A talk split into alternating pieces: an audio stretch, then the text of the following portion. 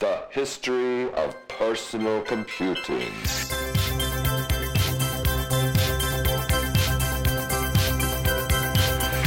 History, history, history of personal computing.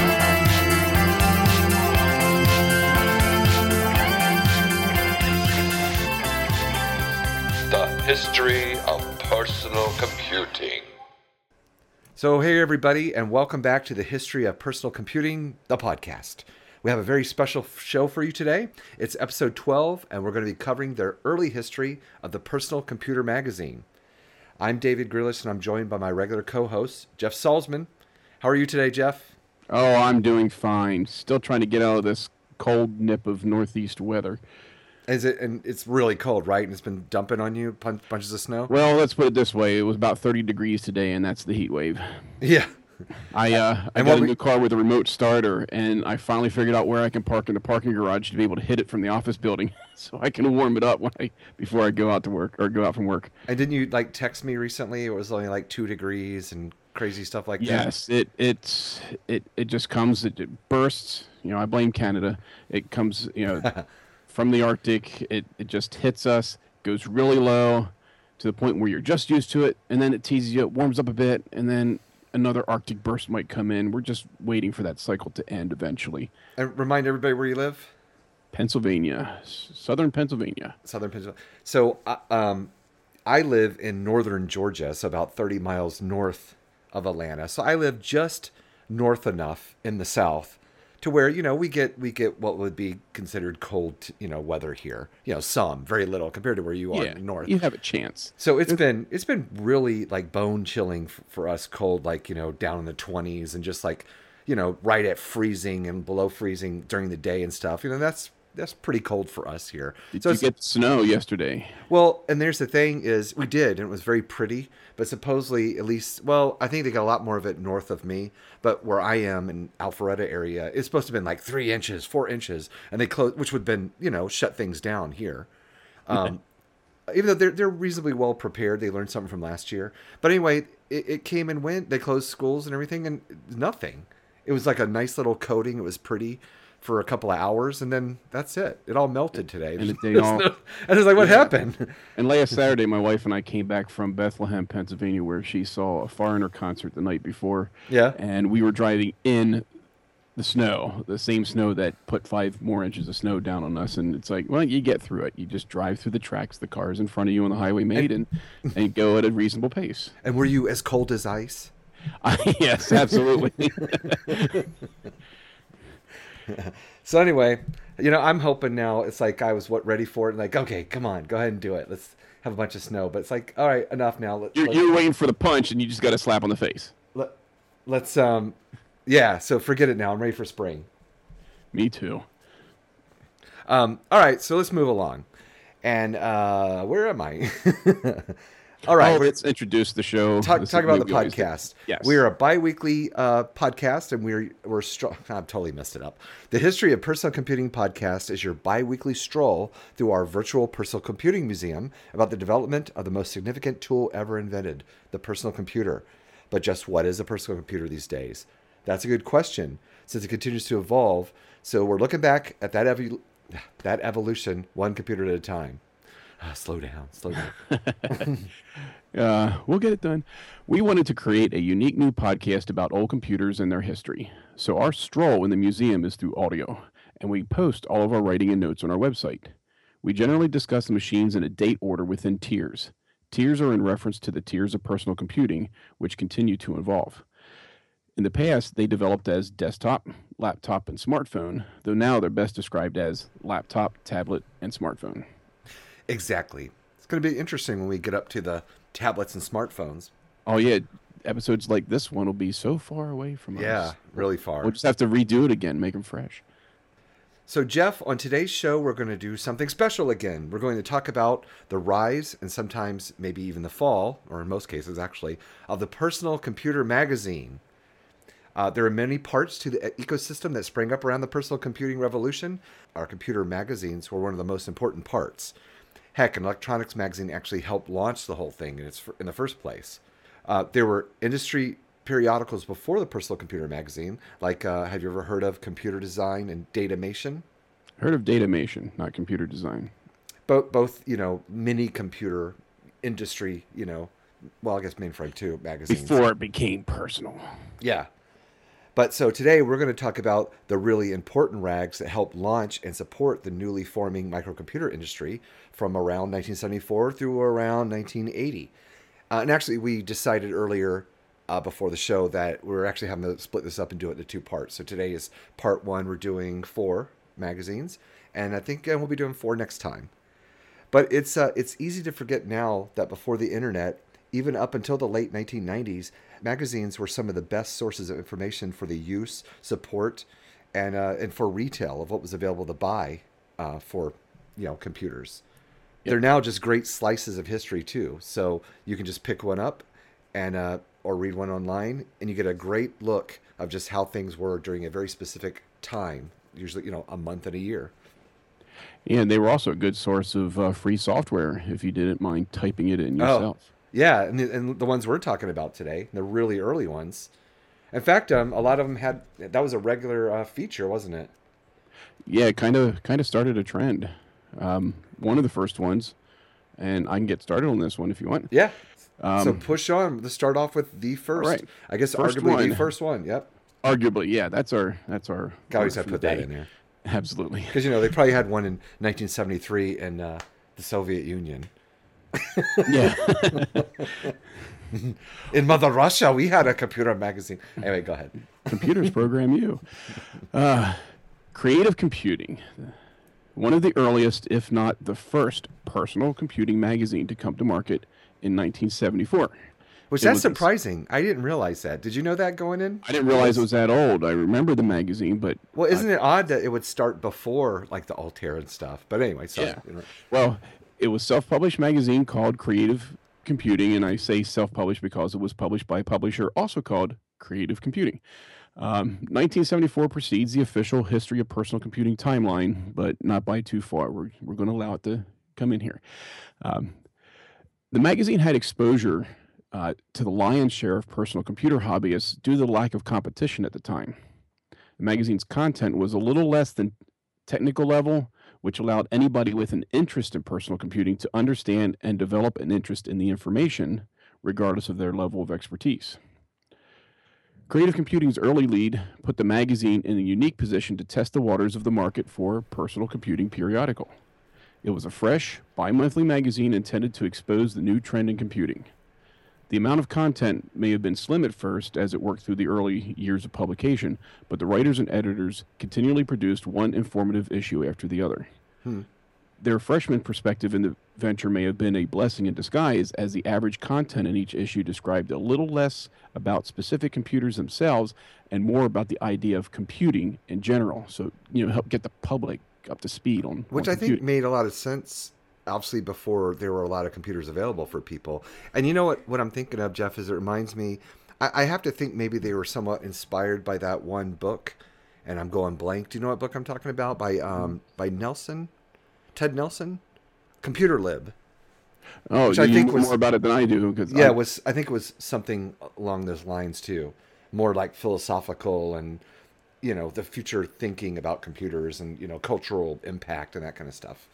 It's almost like the popular mechanics of computing magazines. Mm-hmm. Um, well, as an example, uh, the January, February, because it's bi monthly at the time, the 1976 issue of Creative Computing contains a complete review of building a MITS Altair 8800, and it's on page 13. Uh, we'll show you, we'll tell you how you can get to see it yourself. Um, but in another section of the magazine on page 46, there are a number of listed puzzle puzzles challenging the reader to solve them in any way they prefer, by hand or by using a calculator or computer. After all, computers make tedious problem solving tasks much more manageable, and this magazine encouraged that way of thinking by presenting the reader with a suitable computing challenge. Now, after other magazines started to appear on the market, because it didn't take long, Creative Computing published an April 1980 issue. This is this, this is the fun part of some of these magazines. Um, they created an issue that parodies many of the personal computing magazines. They actually called it the, and it's kind of an amalgam of all the different periodical names. Dr. Kilobyte's Creative Popular Personal Recreational Microcomputer Data Interface World Journal. and you actually flip the that issue, that April 80, 1980 issue, around and upside down to to see and read it, starting with its parody front cover. I think I've seen that one before. I think maybe I actually had it at one time. Yeah, and and I read some of it on, on electronic archive version of it, and it's it's pretty neat. I had a hard time picking out the different aspects of the other periodicals, but they some of the layouts on the different pages, and the different stories, did look familiar to me. Uh-huh. So they they just copied a lot of layouts from other popular magazines and and put you know like an onion style, if you, if you know what the onion is today, um, Oh, sort you- of like a parody news thing, but now it's a parody computer thing. So yeah, they they I don't think they were real articles, but they looked real enough, and they were done in the style of their competitors. I'm going to look for that on eBay, that issue, April 1980. Yes. Yeah, they show the cover of both, you know, both covers, if you will, on the Wikipedia article I'm looking at here. Uh, if it's okay for me to mention, I, I want to mention so the founder and the publisher was David H. Ahl. And um, I have a soft spot in my heart for him because, you know, one of the great features of that magazine, too, were the little the comics in it. There weren't like a lot, but there were a good Yes. amount, you know, spread throughout it. But he actually gave me, uh, I emailed him years ago and he gave me permission, I think starting, you know, my newsletter, I don't know, somewhere issue six or seven or something. He gave me permission to reprint some of those in my, uh, in my zine. So if you get, if you look at my book, you know, they're reprinted there too. Oh yeah. And he gave me permission to add extra ones to my book. Oh, that's cool. Hey, Yeah, like one of the parody articles. I'm sorry. Go ahead. Uh, ha- is you can tune up your PDP-11, and it shows it, it's a fully written article, but it shows this guy like pulling the PDP-11 out and getting in there with like a plunger or a hammer and trying to tune it up. and that one, oh, and that one, is that one online too? You can look at? Yes, it is. You're talking about the April 1980? Yes. Oh, okay. Oh, I have to send the link. Where's the to you. link? Yeah. Well, we'll, we'll, we'll, put the, uh, we'll at least have it in the show notes, folks. Um, uh, one thing you'll have to do because it's a PDF and it's a scanned PDF, Uh-huh. in the sense that every page is a picture and Yeah. not text. Uh, you'll have to go way to the end of it and then actually tell your PDF viewer to flip it because they scanned the whole mag. I, I wonder if they cut the binding on this and scanned all the pages one shot through. Uh, that's typically how they do these. Um, I- I'm so glad there's a trend. You know, there really is a trend now, obviously, with um, people scanning in old magazines. You know, and technically they're they're violating copyright, but I think it's one of those uh, like you know nobody's complaining or no one's going after anybody because they all see the good in it. Well, yeah, wasn't wasn't it Vint Cerf who said recently that we'll lose this period of time if we don't archive? Yeah, yeah. Because Well, you know, just like old uh, computers, I mean, the large majority of, uh, unlike books, but you know, magazines are trash. Yes, There's obviously a lot of them get saved, but I think a lot of them are, are thrown away and get trashed up and stuff. And I know I had some I, I lost or got rid of back in the day and wish I had them now. Uh, I, I do have stacks of you know other magazines, but yeah, uh, knowing now through all these archives it, how many there were out there, and and we're just covering a certain period of them, but they, you know they covered broad period of personal computing, but it, it's just amazing how many are out there, and just reading them, it, you know, it's you- you're just going right back in time, yeah, uh, and you can see how people thought back then. right. I, well, you know, I think it's always been one of my favorite pastimes in this hobby is to, you know, I'll, I'll just kind of randomly go over to my bookshelf and grab a couple random old computer magazines and then sit down and flip through them. Because then it's totally a, uh, you know, a time piece, you know, a segment of that time. It captures that time frame. So it's, it's, it's great. It's almost kind of that- better than a book in some respects. Uh, yeah, it's it's it's it's not science fiction. Uh, it's not even fiction. It's science fact. Uh, and, and yeah, and you look back and say, "Gee, now if I would have only done that sooner, I'd be a millionaire by now." Oh, I was going to mention something too on the Wikipedia article here. It said, uh, so David H. Ahl sold it to Ziff Davis in their late, early 1980s, but he remained editor in chief. But it says a little bit further down that Ted Nelson, known for the invention of hypertext, was briefly the editor. So I don't, I don't know if they like knew each other or, but They anyway. crossed paths in the magazine. or, or maybe. But uh, yeah, I got to kind of think from, the direction it started off as that maybe Ted Nelson's publication maybe had an influence. There's got to be a six. Was it six degrees of Kevin Bacon uh, in, in the computing? Ted Nelson. yeah. Now I know we have in the show notes we're going to have the Internet Archives with uh, and you know that has a lot of different archives of these different magazines. Not all of them. Did you find any other ones? For uh, Uh, oh, there's there's quite a few for uh, for this one for popular computing. I'm sorry, creative computing. Yeah. Yep, popular computing. There's so many out there. How dare you? we have, we're not covering popular computing. I wonder when Yeah. it, it must have started in the 80s, I guess, early 80s. We may very well get to it. No, there, there are. Uh, I just found one. We'll add is Yeah, uh, the, I- the I had AtariArchives.org is a great one. Yeah, so yeah, it's they're got starting to come up with a good good set of uh, archives on their own, along with um, archive.org. yeah, so it has creative computing, but it also has um, you, you know they publish some books and stuff, so it's got those like the uh, cartoon books. I books. did find the first issue. So I think on archive.org, the furthest back you can go is, uh, well, this um, was it January, February 1976. I think they call that. Uh, oh, it is has all three of the best of two. Issue one is it how they do magazines. Volume is the annual count, and then yeah, volume two, number one. That's what it is.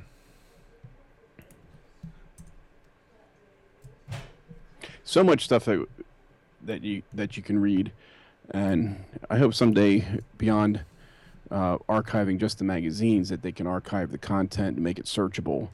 That'd be Yeah. great historic purposes. You know, you have this device or you found this part or you found something with you know one of your collector computers and then you can do a search a google like search into the content of these magazines and find out more about it or even where it came from because i know i have stuff there i have i have components that i don't even know what they're for but somebody made them somebody probably sold them in the back of one of these magazines I mean, can you imagine in the future you'll sort of have? I don't think it's far fetched to think you might have an interface. I mean, we already have it with the um, the Xbox. Um, oh, what's it called? You know, where you use your hands in front of the computer. oh yes um You know, where you're motion, and so you could I, pre- I thing is that you could pretty much bring up a you know a book or a magazine, whether new or old, and you'd be able to just sort of flip through it. You know, with, it just floats right in front of you or something Yeah, it would look like a real magazine. You're flipping Oh, that's it. probably not too far away. And it'll probably be running from a Raspberry Pi or, or, or an Arduino. So there's a link for the Internet Archives archive, you know, for this magazine, and we have other ones too. And then also I added that Atari Archives, which is just a fantastic website. We'll give you all plenty to read. So there you've got all kinds of creative computing, but also the book Digital Deli is there, which is just one of my favorites. It's great. Um, you know, then there's so much, uh, tons of Atari books if you love Atari. Well, we can almost go through the whole show just listing what's out there. Yeah. So did you have a creative computing that you were? Did you have one on hand? You want to flip Um, through? I, d- I may have one or two, uh, but I, I have a few of them, and I didn't since it was this one was your topic. I didn't grab any though.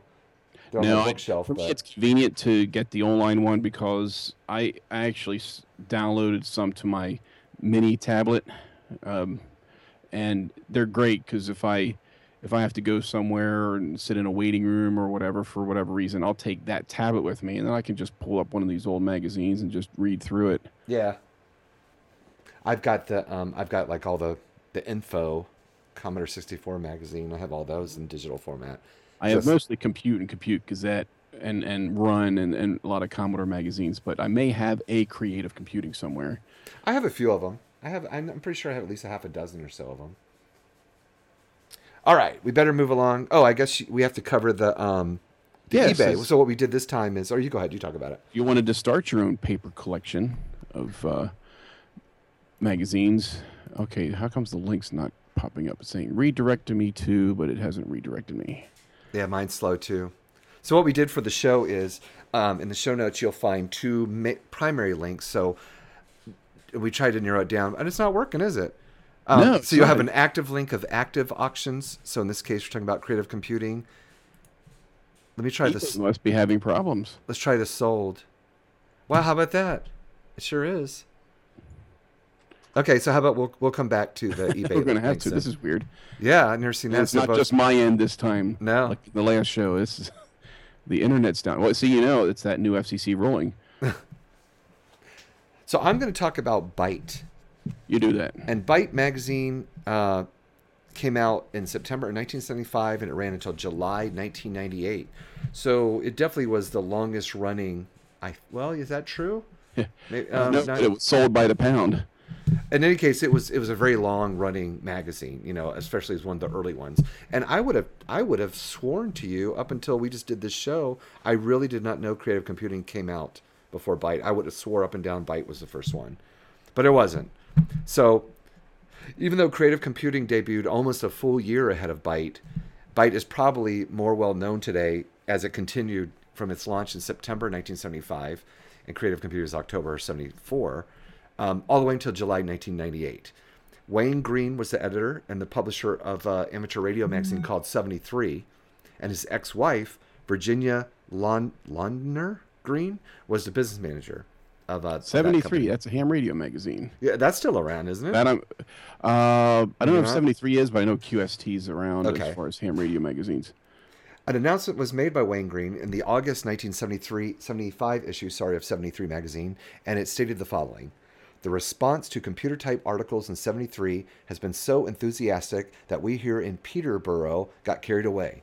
On May 25th, we made a deal with the publisher of a small, 400 circulation, computer hobby magazine to take over as editor of a new publication which would start in August, Byte. And so that magazine was the Experimenter's Computer System, or the monthly ECS magazine, which had 400 subscribers. The last issue was published on May 12th, 1975, and in June, the subscribers were mailed a notice announcing Byte magazine. And Byte was all caps Byte at that time. Wayne only ended up handling about five issues of the magazine, though, before losing control of it to his ex. Uh, Jeff, you're going to tell us a lot more about that in uh, a little bit later in this show Yes, it, it does have a continuing. and exactly what happened with Wayne going forward. But our story is going to continue with Virginia Green, and uh, and she controlled the magazine up until the spring of 1979, when she then sold it to McGraw Hill. She stayed on as a publisher through 1983 and ultimately became a vice president at McGraw Hill Publications. Byte became well known for its do it yourself electronic and software projects to enhance small computers. A popular feature was, say this right, Sierra? I'm saying it right, right? I never could say that right. Ciarcia's, yeah, I remember the column. Um, oh, I feel bad, but Steve Ciarcia. Charcha? It's C I A R C I A. So, circuit cellar column. And he was an electronic engineer, and he described small projects to modify or to attach to early microcomputers. His uh, features were later spun off, and he got his own magazine, which then became known as Circuit Cellar. And I'm pretty certain he still has a, a uh, presence on the internet. Yes, and I remember Circuit Cellar. That's, and that was yeah. around for quite a while, I believe, until not too long ago. I think I remember seeing it at Barnes and Noble still, not too, you know. Yeah, either had a resurgence or it, it's been going on, and it just kind of, you know, I I came across it again within the past couple years, saying, "Oh, I kind of remember this magazine because I used to do that kind of stuff, all the hobby electronics, and you know, build stuff whenever I can afford to buy the parts." So one of the unique um, and visually stunning parts of Byte, which I've always enjoyed and like, was its original art covers, and they were all painted by artist Robert Tinney. They they weren't just paintings of computer items either, but imaginative conceptual images of technology. And you can still buy limited edition prints from his website. And uh, I he, I have a few, and uh, he's sold them on eBay before, but not in a while. He actually was a one of the keynote speakers at the VCF SE 1.0 uh, almost two years ago. Unfortunately, Byte stopped using him in 1986 and switched to standard product photography on the covers at that point. I say unfortunately, the magazine continued to do pretty well, so I, maybe it wasn't unfortunate for them. By the late 1980s, Byte was on was one of the most elite and successful computer magazines uh, around. It peaked around 1990, uh, weighing in, not weighing in, but getting to well over an inch in thickness Yes, which made it one of the largest standard computer magazines ever made. And we're not counting Computer Shopper, of course, which was an oversized magazine, which you could hit beat somebody up with. yes, you can press a bouquet of roses in the whole magazine. Yeah, but Byte was one uh, imposing, thick magazine in its heyday. But those are the ones that I used to read in um, at the library and study hall Yeah. uh, in school. I would, they would have that magazine because it covered a lot of stuff, but it, it kept you busy through the whole library time in, in study hall was about 45 minutes. And yeah, I'd go through the issue, lots of ads, but then again, lots of information too. So it had a really good balance of both. I guess it sort of was the earlier. Well, obviously, it was Computer Shopper was definitely more of a shopping ad magazine, though it did have articles too. But Byte was sort of similar in a sense of you know you really, you really settled in to read it, to look Yes. through it. So, um, Byte even started an online service in the mid 80s, around 1985, and it was called Bix for the Byte Information Exchange. And I think it was reasonably um, successful. I don't believe it certainly wasn't as big as uh, CompuServe. No, it wasn't. um, what was the other big one then? Not Genie as much as. Uh, we'll have to do a show on that. What's it? Well, what was the other? I remember the ads of Bix from, um, oh, what was that Stewart Cheifet show, uh, Computer Chronicles. Yeah, They, yeah. would, they would advertise on there a lot. Well, they also had a lot of McGraw Hill stuff too. What was the other service that was very DOS looking front end? With I, Being a Commodore person, I only really Yeah. know CompuServe. Darn it. Um, in any case, more about Bix is that it was a text-only BBS sort of style site. I remember around that time, in the even by the early '90s, you'd see all the Byte um, writers. They all had Bix email addresses and such, and they had their discussion groups on there. With declining ad revenue and subscribers, McGraw Hill sold the magazine to CMP Media in May of 1998, and CMP shocked many by closing it down just two months later an online version of the magazine had a slow start about a year later, but it never really amounted to much. And I remember that too. And it was around for a few years. I don't really go into a lot of detail here about it, but um, like I said, in my opinion, I don't think it really it wasn't very successful. And then I remember some hoo ha about back in 2011 they were launching it again, and they tried, and it just was really half hearted, and it basically shut down again in like 2013. Do you remember that? Byte.com. Yeah, uh, and I think I did visit it once, but something didn't pull me in, and it, it should have, but it didn't. Yeah, it just I I guess they were really counting on the name to have a lot of notoriety, but you know, it just didn't anymore. I guess at least from that standpoint. Now I in in our my piece here about Byte, I I feel bad because I didn't really say much or anything about Jerry Pournelle, so I'll just throw his name out there real quick, and I'm sure he's got lots of fans. He went on to write um, like some science fiction. And, uh, and he's a fairly old guy now, but I know he's doing a lot of successful writing. Are you familiar with him? No, believe it or not, I really didn't pay attention to who was writing the stuff I was reading. I just enjoyed the content. Well, and I didn't really, I didn't really follow him either. I learned about him after the fact, many years later. Frankly, I really mostly learned about him as a guest on Twit, you know, this week in uh, technology with Leo Laporte. So that's kind of how I found out about him. So, anyway, and as far as finding uh, copies out there of magazines, so there's a link to the Internet Archive, and there's an article here, and there's a, quite a number of uh, different issues you can check out. The eBay link works for now. Oh yeah. Might have to refresh it once or twice. Uh, there's also a link to Robert Tinney's site where you can look at uh, prints, and uh, you know, or at least just just check it. You know, if you do a search for Byte, and then you can just search Google and look at different covers and stuff. Some of the covers are really fantastic. Yeah, I might have to consider. Well, wow, they're expensive. Are they Yeah. special lithographs? I thought if they were just No, they're you know, just signed limited edition prints, but I think as time has gone by and he's sold, you know, you're getting more and more limited with them. He's slowly raised the price. Okay, because I mean, for for forty five bucks for an eleven by fourteen, I may consider something like that for my office. but I, I actually own. It turns out I own one of the ones. See, you know, he's got the bigger ones. I own one of the ones that are really. Uh, it's called Technological Breakthrough, and it's like an egg with a robot arm coming out of it. You know, like a chick is breaking through the egg, but it's a robot arm. So I have that one in the 16 by 20 size, and uh, it's on here for six hundred and fifty dollars. uh, only. Yeah, well, well, he has some unsigned reproductions for like twenty bucks. Yeah. But I Uh, got mine I got mine years ago and off eBay and maybe it was a slow time for them. I like And- the one with the the watch that has the little disc going into it. You know, the Oh, wrist yeah.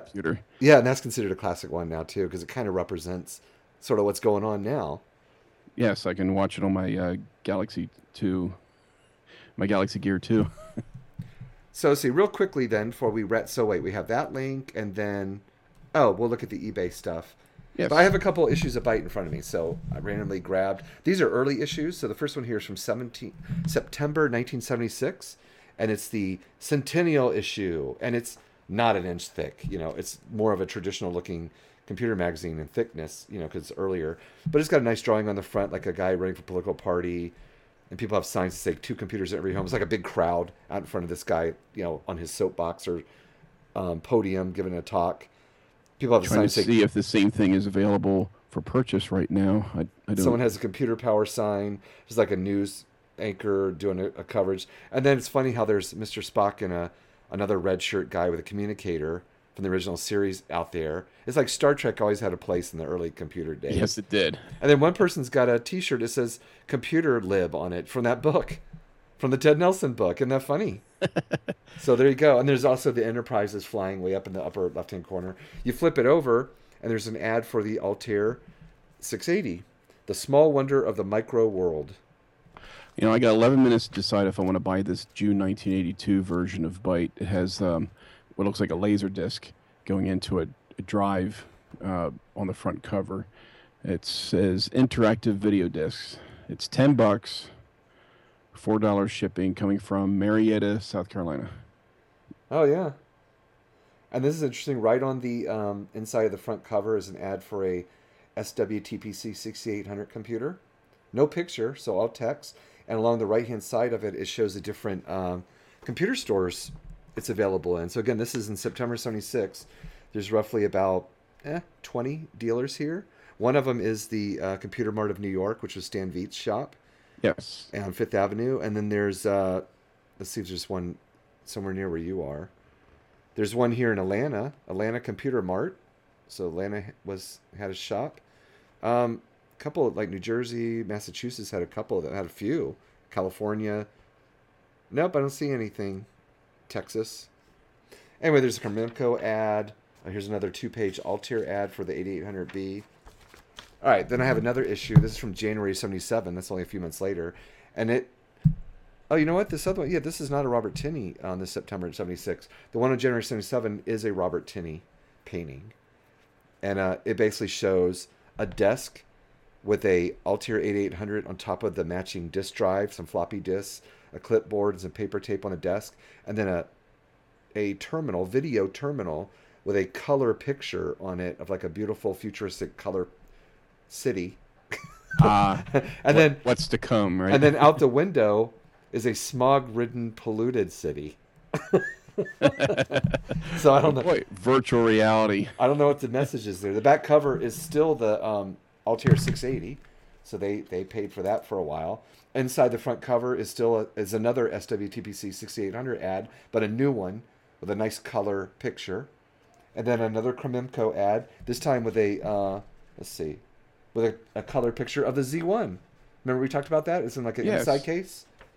Yeah, I just found the Star Trek Museum one uh, on, online. Yeah, they on did a lot of like Star Trek covers. Twelve fifty. Anyway, got four Byte's a great- so far. Byte's certainly a great magazine to have around. Have a few old ones around. All right, so why don't we move along and now? Oh, we're gonna look at the eBay. But let's go back to yours, Jeff, and see if they're My working. eBay, yeah, the creative computing one, I did manage to get uh, the one working. the active one. Uh, yes, and boy, it's expensive. Uh, people are selling these things. They got bids on them already for like fifteen bucks each. Uh, okay, I knew I should have kept the one or two I I've had in the past. And if you um, notice, like some of these, like this one's pretty easy creative computing, and um, we Oh, added from like Argentina. Photoshop and RISC to try to nail nail it down, so you get mostly just the magazine. But yeah, when we talk about some of the later ones, it's hard. You have to, you do have to look in different categories to really, you know, get through it. like here creative computing november 1981 um, i remember this i think this may have been one that i considered buying the cover looks familiar um, but then i discovered uh, compute uh, which we don't talk about in this episode Oh, but December '82, I have that one. Uh, november 81 was december 82 Yeah, I, I remember that cover. I mean, I, oh there it is yeah with the digitized santa mm-hmm. or the uh, Yeah, it almost looks digitized. I think I have November 81. That looks familiar. But um okay. So let's see. Let's go to the um the sold link See if it still works. See if eBay's going to behave. and what are they selling for? Come on. Yeah.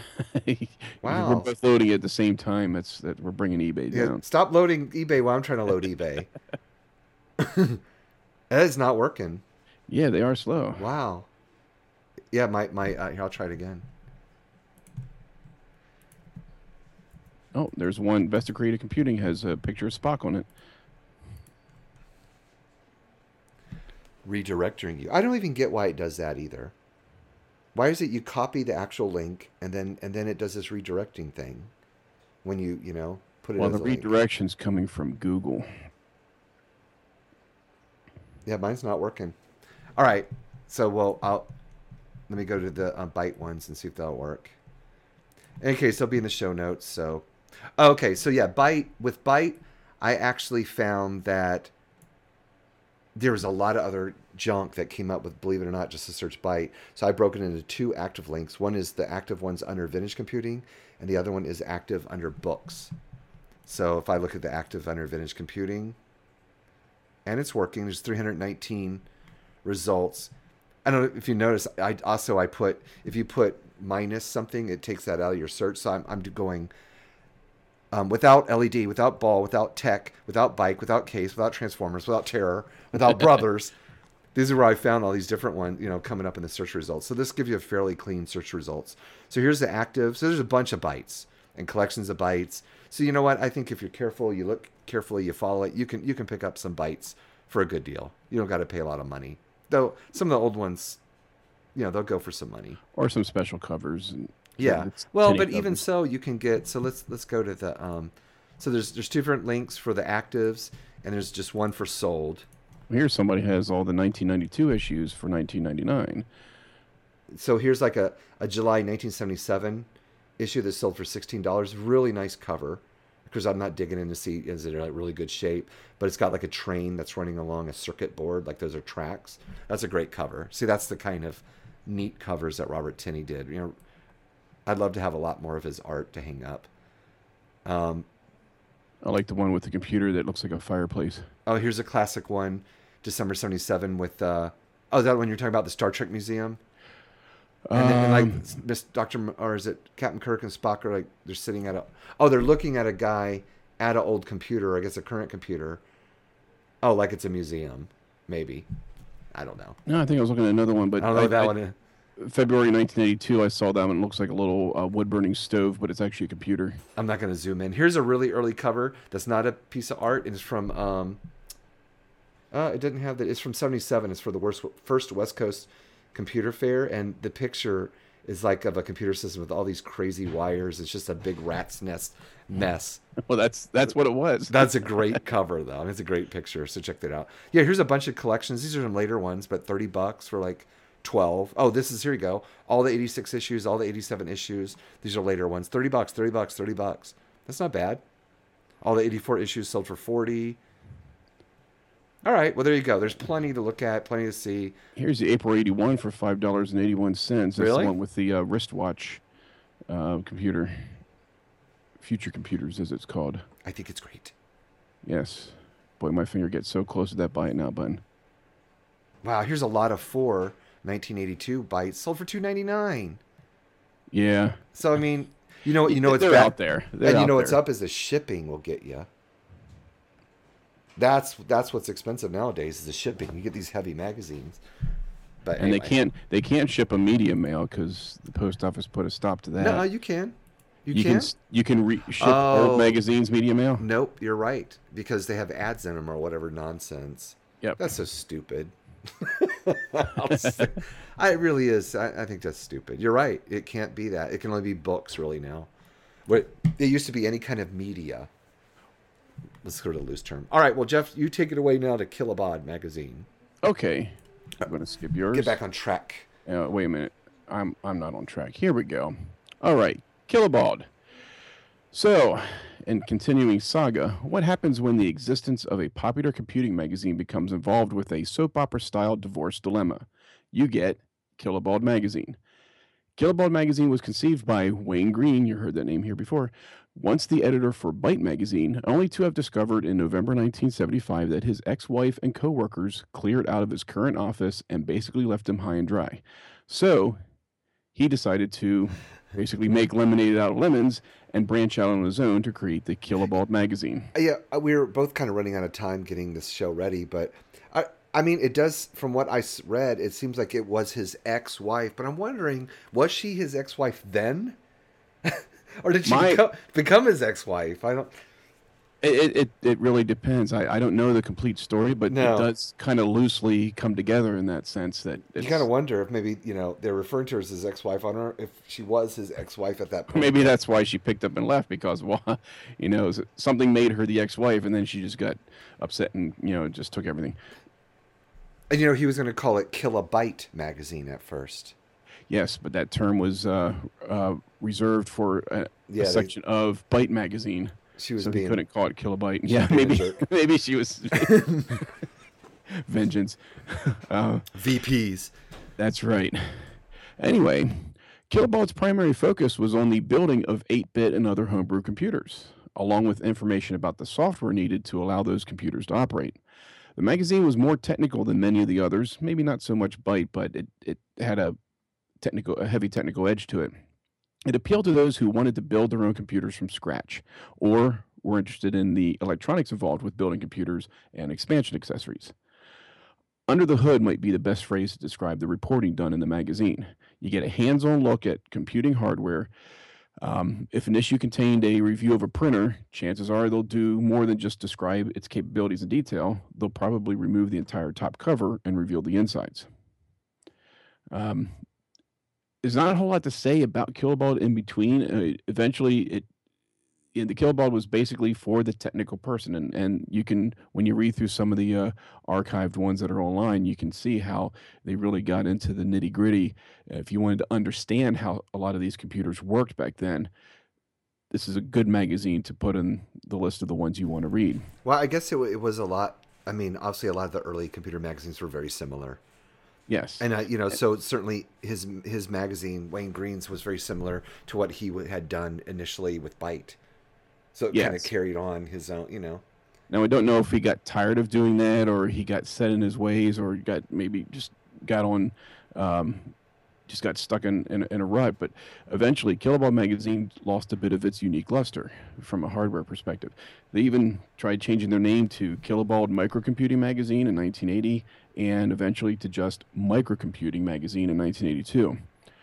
Now, as more and more computing magazines came to market over the years, Kilobaud started to fall in line with the same type of common reporting found in those magazines. It's not it's not like there wasn't any good content in the magazine in its later days, but competition started to take its toll on circulation. And in 1984, it ceased to be published. I, I think it just wasn't special anymore. You know, it didn't stand out. So Or maybe over time, people realize they just don't want to deal with the innards of the computer. They want to use the computer. Right. Well, and of course, when you start talking about the early '80s, we you know we know what was starting to happen then too. Was the IBM PC was starting to dominate everything, and That's right. It was. Um, yeah, so people wanted their PC, you know, PC users wanted a PC magazine. I want my IBM. Yeah. So are there lots of those to be read online?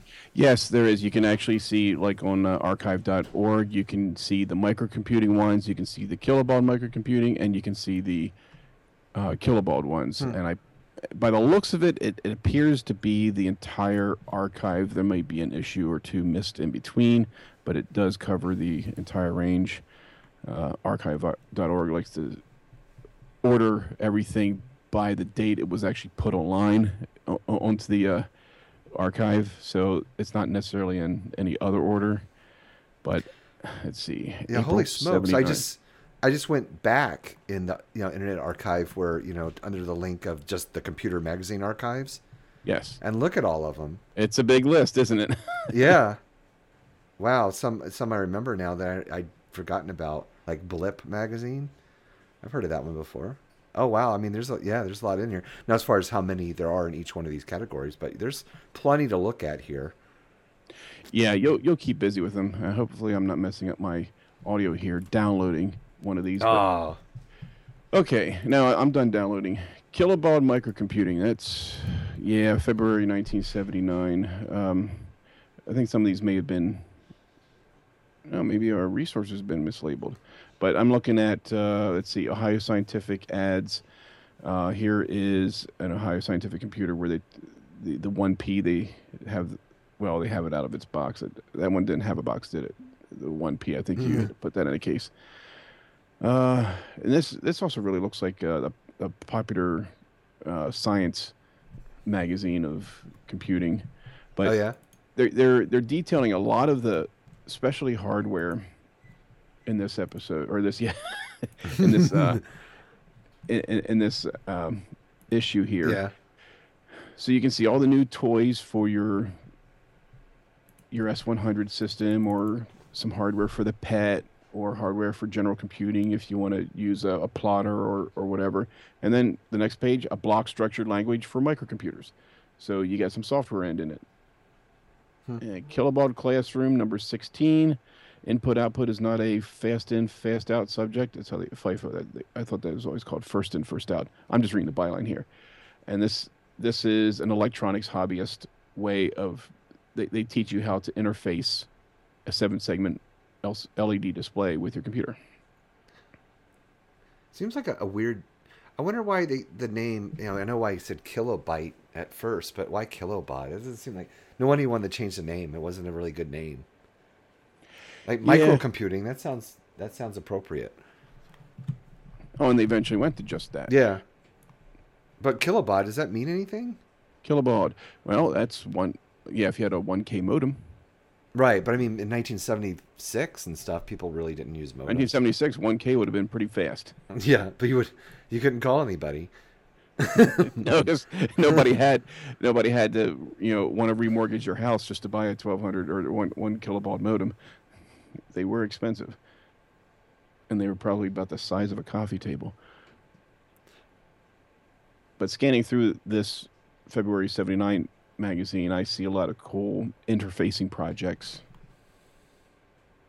And then there's some ads like here's OrComp Data Systems who did TRS-80 software. They have a full page ad in there.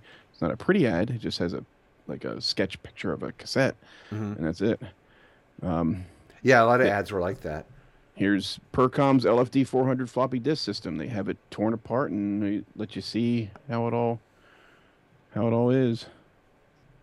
So even if you weren't into electronics or building your own stuff, it's still some good information here. Had I seen this magazine more prominently when I was younger, I probably would have bought it. Did you cover that? When did it go away? When did it stop or whatever? Oh, I'm sorry. 84. 84. Okay. Yeah. And I got my first computer in late 81, but I was so hooked on compute and then eventually compute Gazette that I really didn't see the others. Right. Well, and there you go. That was another thing that I think happened with uh, magazines was that you your specialty magazines really came out. You know, it went from being like uh, people fascinated with you know microcomputing versus you know I'm an Atari user, I'm a Commodore user, I'm a PC user, right? I'm a Mac user, and so most magazines turned into. Uh, it's interesting how long Byte lasted, considering it was like one of the last of those type of multi-platform magazines. Because I know the magazines I always read too were either just the Commodore one or the the Mac ones. You know, Mac World and Mac User. Those were my two main magazines. It could have been the publisher presence on the shelf, too. So what about? Um, have you looked through any of the the eBay? There's quite a few out here, especially the ones for current active. And you know, I forgot about how some of the early ones, they didn't have any pictures on the covers. They just had like the index, like a journal. Yep. The Um, earliest uh, kilobauds. they look like they, they look like a technical journal. Maybe that was their appeal in that sense. Yeah. But there, I see a lot of them being sold as lots and not cheap either. Now here's 21 issues from 77 to 79 for $220 or best offer. That's quite a bit. Yeah. So I have a few of these ones. Well, the later ones with pictures on the covers, I or I've had them. I know I I, you know, I recently sort of gave away a lot of magazines the last couple. Of, you know, I've like scaled a lot of stuff back. Yeah, I mean, be cool if somebody handed me, or if I found these like at a flea market, um, in a, in a set or in a box. I'd probably pay a fair price for them. Just to have Yeah, I would too. I And I I'd don't probably, need them. I'd probably keep them for a while, probably look through them, maybe save a couple, and then I'd probably, you know, give the rest away to a meeting or something. it looks like looks like they're selling the, the earlier ones that look like a journal are selling for about fifteen bucks a pop, um, eighty to ninety dollars for a whole year's worth. Um, the but the other ones with the color pictures on the front, a lot of six or seven, maybe half years worth, about fifteen bucks. So I'm trying to get to the uh, the sold link. I'm looking at the sold. Oh, are you? Right now. Mine's- yeah, that's mine's those are the loading. prices I got. Oh, okay, you're looking at the sold. Mine's not loading. You jerks. Here's a 1978, all 12 issues. Um, even has Wayne Green's name in the title. Uh, Fifty dollars, and they got it on one bid. Okay, mine loaded up. Oh yeah, look, this is only yeah. There's not a lot of um. Somebody got the first 10 issues for 37.95, free shipping. Plus four more. Yeah, plus that's four more. Could have been four from any. And then someone got the first year. Plus four more. Four more what? It's f- four Sports Illustrated magazines in there. um, 12 issues for uh, $80. Wow, so someone paid a lot more for that one. But they got the whole year. Yeah. Yeah, so you can you can do good. Here's here's seven 1979 issues for 11.95. I mean, like anything, you just have to be careful, take your time and watch, and you can generally get a better deal than if you just jump in there and go for it. Alrighty. So I'm We gonna We have one more magazine to cover, don't we? Yeah. Now this one it gets pretty interesting, and um, I looked through my bookcase, and I've owned a few Interface Ages. So have you ever owned an Interface Age? I mean, I obviously I never have- bought one, you know, in the day, but have um. I don't seem to have any more. I couldn't find them, um, and they're pretty much all right here on my bookshelf. I I could maybe have one box and maybe some other miscellaneous magazines, but what I found really interesting was it was really difficult to find information on this magazine there is no Wikipedia article about it, which that's really surprises me. I mean, you know, there's Wikipedia article about one. anything. Yeah. You have a box of 12, then you have enough to start one. So basically, what I'm going to be what what I found is one of the best sources of information as of right now is the vintage-computer.com site, which um I there's a link in the show notes. I want to go ahead and, and just um talk about that they have a, a really great computer forum. It's actually one of the sort of I, as far as I know one of the biggest uh, vintage computer enthusiast discussion forums that exists. Um, and I'm not I'm that sort of covers the whole um, gamut of it versus just like only Atari or something. But um, so I highly recommend that. So there's a link in the show notes. Check out the forums; they're great. I don't. Do you ever go to those forums, Jeff? Maybe we about Sometimes, usually I end up there when I'm looking for something else, and Okay. it becomes a clickable resource. So then there's another link, and let me go there real quick. And it's a link to on the same web page, not forums though, where it has they talk um, talk about a bunch of different um, computer magazines. And you know, I really I meant to I meant to put this down too. The guy that runs this site, what's his name? Do you know offhand? Mm, Uh, darn it. I used to know it. All right. So I want to say Rich Cini, maybe? That name sounds. Anyway, great site. Check it out. Lots of other information here about computer magazines. So in any case, there's a nice big picture of the what's generally considered the first issue from my research, and it's Volume One, Issue Nine, August 1976. It's the first interface age, believe it or not, the ninth issue. And um, so in my notes, and I got this all from this one page, and there's some good information here. So, so reading from the page, it says interface interface age broke from the Southern California Computer Society's SCCS Interface magazine. It appears that they started their numbering mid-run to reflect issues that were published as C- SCCS Interface. If anyone is aware of issues of Interface Age earlier than Volume One, Number Nine, please let me know. From unless again that issue is August 1976 and then it goes on to have an index of the different issues when they were published, some of the titles, um, themes of the different issues, and then and you scroll down, and then it continues, and has some more description text here, and it says Interface Age evolved out of the club newsletter for the Southern California Computer Society, the SCCS interface. The magazines catered to a fairly technical readership and offered product reviews as well as programming information and coverage of more technical topics. The split between SCCS Interface and Interface Age occurred when the publishers realized that the magazine had profit potential and decided to take production in house to capitalize on that. As someone put it to me, to me once, paraphrased, the magazine was stolen from the geeks because it could make money. okay, and then uh, it gets interesting. Then it gets interesting because there's uh, you can people can make comments on this page, and so I think you can still do that. There's a form, so I'm gonna so definitely check out some of these comments, and I'm gonna read a couple of them, and it gives us a little more insight. Now again, these are comments, so may not be 100% true. Here's one oh actually I put the newest one. Okay, so this one's newer. This is from May of 2007 by Roger Garrett, and he said. As for the takeover, my understanding is that it wasn't a takeover at all. The initial magazine was being prepared by the SCCS, Southern California Computer Society. Bob Jones of McFeeters, Wolf, and Jones offered to turn it into a professionally produced magazine and established an agreement with the SCCS in which the SCCS will provide a substantial part of the content of the magazine. Jones would bear the financial burden of publishing, marketing, etc., and they would share in the profits. The SCCS did not hold up their part of the bargain, and Jones had to provide all of the content through his own writers and columnists at his own expense. When it became clear that the relationship could not proceed, um, all connection with the SCCS um, was ended and the magazine became simply Interface Age. At least that's my understanding. If anyone has any better information, please let us know. You think that's why it started out as number nine? Uh, maybe, yeah. Well, I think right from when it wasn't that other newsletter. Now here's an earlier post from January 05 and this person says, "I was around in Southern California when SCCS So again, this is earlier than one I just read. When they changed to Interface Age, it happened because the society's publication is being handled by an ad agency, and McFeeters, Wolf and Jones. And when the mag actually became profitable due to ad revenue, the ad guy stole the magazine, changed the title, and screwed the SCCS over. Oh boy, it was a rotten treachery, playing on the innocence and naivety. Uh, na- naivety is how you say it, naivete or whatever of the techies. Yeah. so that sounds worse than a divorce-related uh, magazine. So there's a lot of great, great drama about these old computer magazines.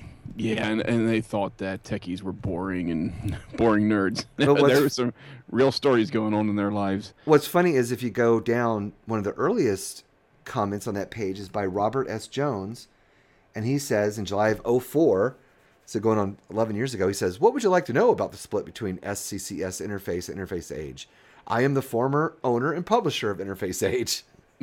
so straight from the horse's mouth. And then that person says, "We'd like to have the October '76 issue," and then and nothing. No one. I don't think anybody says anything to them. And then you get other comments. Anyway, so there you go. I'd love to hear from anybody that has more information. And there needs to be a Wikipedia article. Yes. Well, you have you have more um, check out the forums. magazines than anybody I know, so you're qualified. Me? Wikipedia. Yeah. Go ahead, edit Wikipedia. Everybody does. So going to the Internet Archive. Now, again, here's something that's interesting. If you look at the other, um, like for Byte and Creative Computing, there's actually sort of a um, a nice landing page for them at the Internet Archive with like a picture and a, some descriptive text. And you go here for Interface Age, and it's just boom, an index yeah, somebody quickly put them up. So, but the good news is that there's content here. And there's a number of issues. Looks like most of these are from 77. And it looks like the way they numbered them, they're in date order.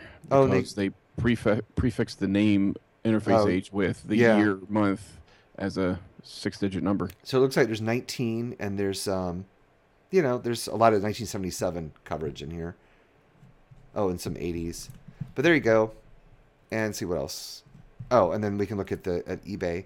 So as far as active on eBay, I think there wasn't a whole lot. Oh, and I had to scale this back, so you're going to still get some other stuff mixed in here, like um, a German record import. Japanese. the CD, thing is, if you yeah. just target one one, um, so for instance, you'll see some of these showing up in vintage computing, some of them showing up in under books for magazine back issues. So if you if you narrow it down, then you don't see the other ones. So I thought it was better to leave it like this. But there's some here for like ten dollars. Oh, no, that's the German record. So here's a 1980 the on these are really nice full color pictures. Yeah, the later ones. like the December '77. That's not that's not very later, but it has a Oh, yeah. pretty, Oh, pretty I cool see. picture in it. Oh, And it right. has it, it depicts the future as perceived in 1977. And of course, I love the um, the old style computer typeface looking the way they did interface. Yeah, it looks like it came straight off of uh, Buck Rogers TV That show. is a good uh, good picture. If you look just three up from it, there's an October '77, and you see how that's a very '70s simple piece of art instead on the Yes. cover, like a sunburst. Yep. Yeah. So, all right, let's go to so check those out. Let's go to the sold ones and see what we find. Well, yeah, because they're expensive on the active list. And okay, Here's one that sold for a penny. one cent. Yeah, October '78. Here's one that sold for twenty five dollars. Oh, Okay, this is a book though, volume two. Fourteen dollars. special cover. It looks like you can get them for ten to fifteen dollars. Look at that book. You see the best of Interface Age Volume Two. Yes. What's that computer on there? Oh, Maybe it's I, some kind of HP or. I rolled by it. Let's see. I want to say it looks like a, um, the weird Commodore one B series, but it's not. Are, are you looking at the sold stuff? Yeah, you don't see it? Oh wait, you, you had a link. I, I went straight to. Oh, okay. I, So don't yeah, mine's your maybe filtered link. doing it differently. Um, there we go. but here's some of your the- later ones you can pick up for like seven dollars. Here's Yeah, what ten is that dollars computer? for seventy nine. Yeah, looks like the later ones are easily ten bucks. Oh, there's not there's not a lot on here. I think that's just a de- uh, just a depiction of what a computer may have been perceived of at the time. yeah, maybe a mock up. Yeah. I really want to know more about this now. The history of interface age. I'm gonna dig around see if I can get. Some. I might end up buying a couple now just to see if I can learn more. So that's our four magazines for the show. And next show we're gonna do four more. So we'll, we'll Sure, why not? There's so there's so many out there. we could probably make a month of it. Well, no, that two episodes would be a month. Um, And even though none of these are being published anymore, the good news is what Jeff? that you can still read most of the back issues, and we'll provide the links in the show notes to online archive of these magazines in electronic format. So have at it. And I know there's, I know you can find more. If you do some searching, you can find more of them. They're out there, and I think as time and goes on, we'll see more and more as people now are in this archiving bug to to get all this stuff done. Yeah, and a good place to go is the the vintage computer forums too. It's just a great source of lots of information. So our next show is going to be two weeks from now, and that'll be released on Friday, March thirteenth. Ooh, Our website is historyofpersonalcomputing.com. So please follow us both on Twitter and Facebook. Uh, follow us on both Twitter and Facebook. you can send your feedback to feedback at historyofpersonalcomputing.com because we really love to hear from you. And please tell someone about us, won't you? Write a review on iTunes. I haven't looked recently. Did we get any more reviews? Well, what I I didn't look on iTunes, but one one thing I do not want to forget to mention is Oh. uh, thanking Mark for his pictures of his Atari setup that we Oh. used in, in uh, last episode's. Uh, um, Yes. Are they posted? Story. Yes, there. We, we I I posted the stories. I used some of his pictures. They they came out great. They look great in there. So once again, thank you, Mark, for doing that. Okay. Yeah, thanks, Mark, because those are great pictures. It So- was Mark, right? Yeah.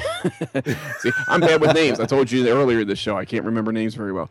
Um, Well, and we forgot all about that. And who are you?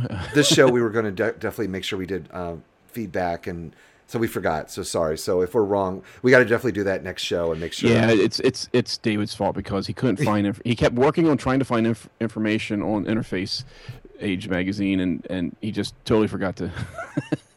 yeah, that's it. We'll stick with that story. so just spread the news tell somebody about the show and we want to hear from you we want more pictures and uh, want feedback so in closing what jeff Don't forget to send in your reader service card. Now do you think most of our listeners know what that was now did you do that regularly I did um, on some magazines. It, it I was at first I didn't want to because you know it. I think it's like what are they going to send me? And I I was under eighteen. And it's like okay, uh, this looks interesting. I'll circle the I'll circle number twenty three, then number seventeen, and I send it off. Six to eight weeks later, I get mailers that have like a thick packet envelope with more information about the product. I think even one of them, I got a little like a wall poster, you know, a double folded wall poster, Huh. uh, maybe 11 by 17 or something like that of the product. It, it was cool. It was fun, but hey, it works. I wonder what you did they do that so that they could prove to their they could show their advertisers more value like oh look see Oh, I don't see why it wouldn't be that feedback, way. or- I mean, that would be perfect way of getting getting feedback, and in exchange, you know, some they send you some information. yeah but I mean do you think that was a way of them proving to the advertisers that people are you know reading it and checking it out and re- requesting information and stuff It, oh, it has to be. I mean, if they didn't if they didn't leverage that that way, you know, then they're just what what are they wasting their time for? Hmm. I don't think I ever did one I always just like you know I guess I went whatever it was I went straight to the well the store or to I'm sure you had from people- them or whatever You have those people probably circle every single one of them just for the fun of it. That makes you wonder: Do they actually send all ninety nine of them or whatever? that's what I always thought that might be happening too No, I was I, I tried to be nice about it. I, I just I've I was shy, so I couldn't just I didn't know what was going to happen if I sent this off. Um, but I sent it off with about five or six circled, and and I got stuff. And I think I did it again across different types of magazines. You know, like Popular Science, and I think Popular Science had one of those, or or something similar. Um, and yeah, I got stuff. Not stuff I couldn't afford to buy. You know, got got ads or more details for a product that I just you know really couldn't use. And it, with magazines in general, in the old days, did you ever, you know, where you know a lot of magazines they'd like give you a free issue, you know, the the try it out, then they bill you to subscribe, and of course you could just write. Oh. I forgot about. Yeah, that's right. Then you just can't, you know, you'd get a couple of free issues, and you just say cancel, and yeah, it's like the record and tape club for magazines. yeah. Not that I was out ripping off magazines, but I definitely tried a few They- magazines. They started. yeah. All right. See you next time, Jeff. All right, see ya.